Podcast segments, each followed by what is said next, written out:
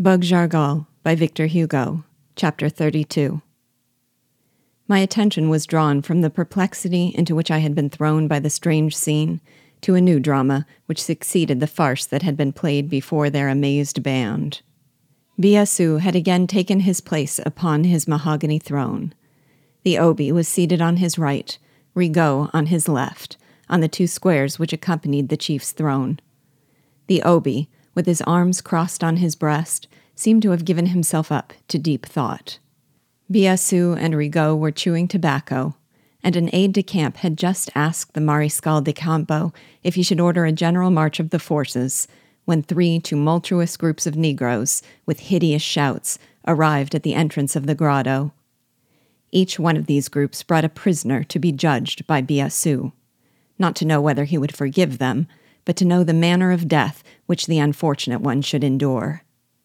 Their sinister cries announced as much.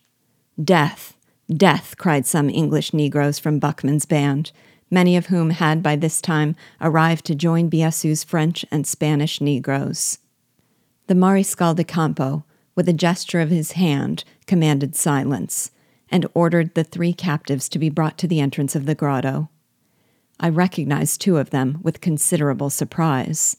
One was Citizen General C, that philanthropist who was in correspondence with all the lovers of the Negro race in different parts of the globe, and who had proposed to the governor so cruel a mode of suppressing the insurrection.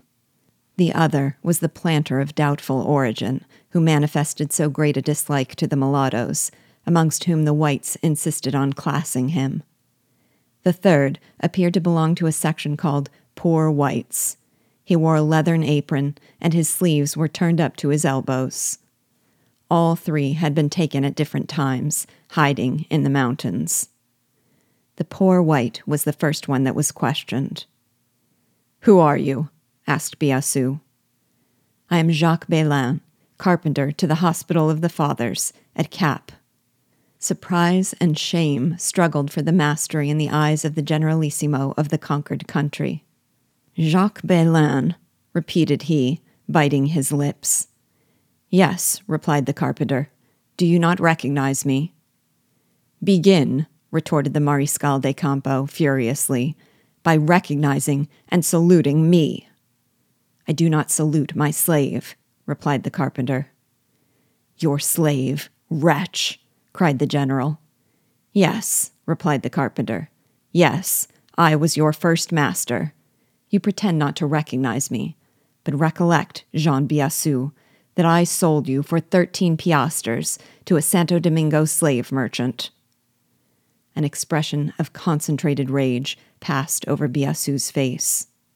Well, continued the carpenter, you appear ashamed of having worked for me, Ought not Jean Biassou to feel proud of having belonged to Jacques Belin? Your own mother, the old idiot, has often swept out my shop. But now I have sold her to the major domo of the Hospital of the Fathers. She was so decrepit that he would only give me thirty two livres and six sous for her. There is your history, and mine. But it seems as if the Negroes and the mulattoes are growing proud, and that you have forgotten the time when, on your knees, you served Master Jacques Belin, the carpenter at Cap.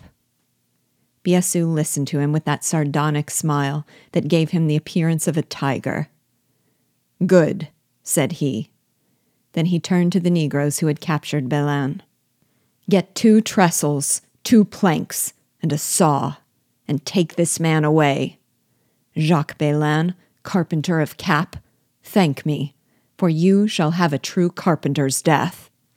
His sardonic laugh too fully explained the horrible manner in which he intended to punish the pride of his former master. I shivered, but Jacques Belin did not frown.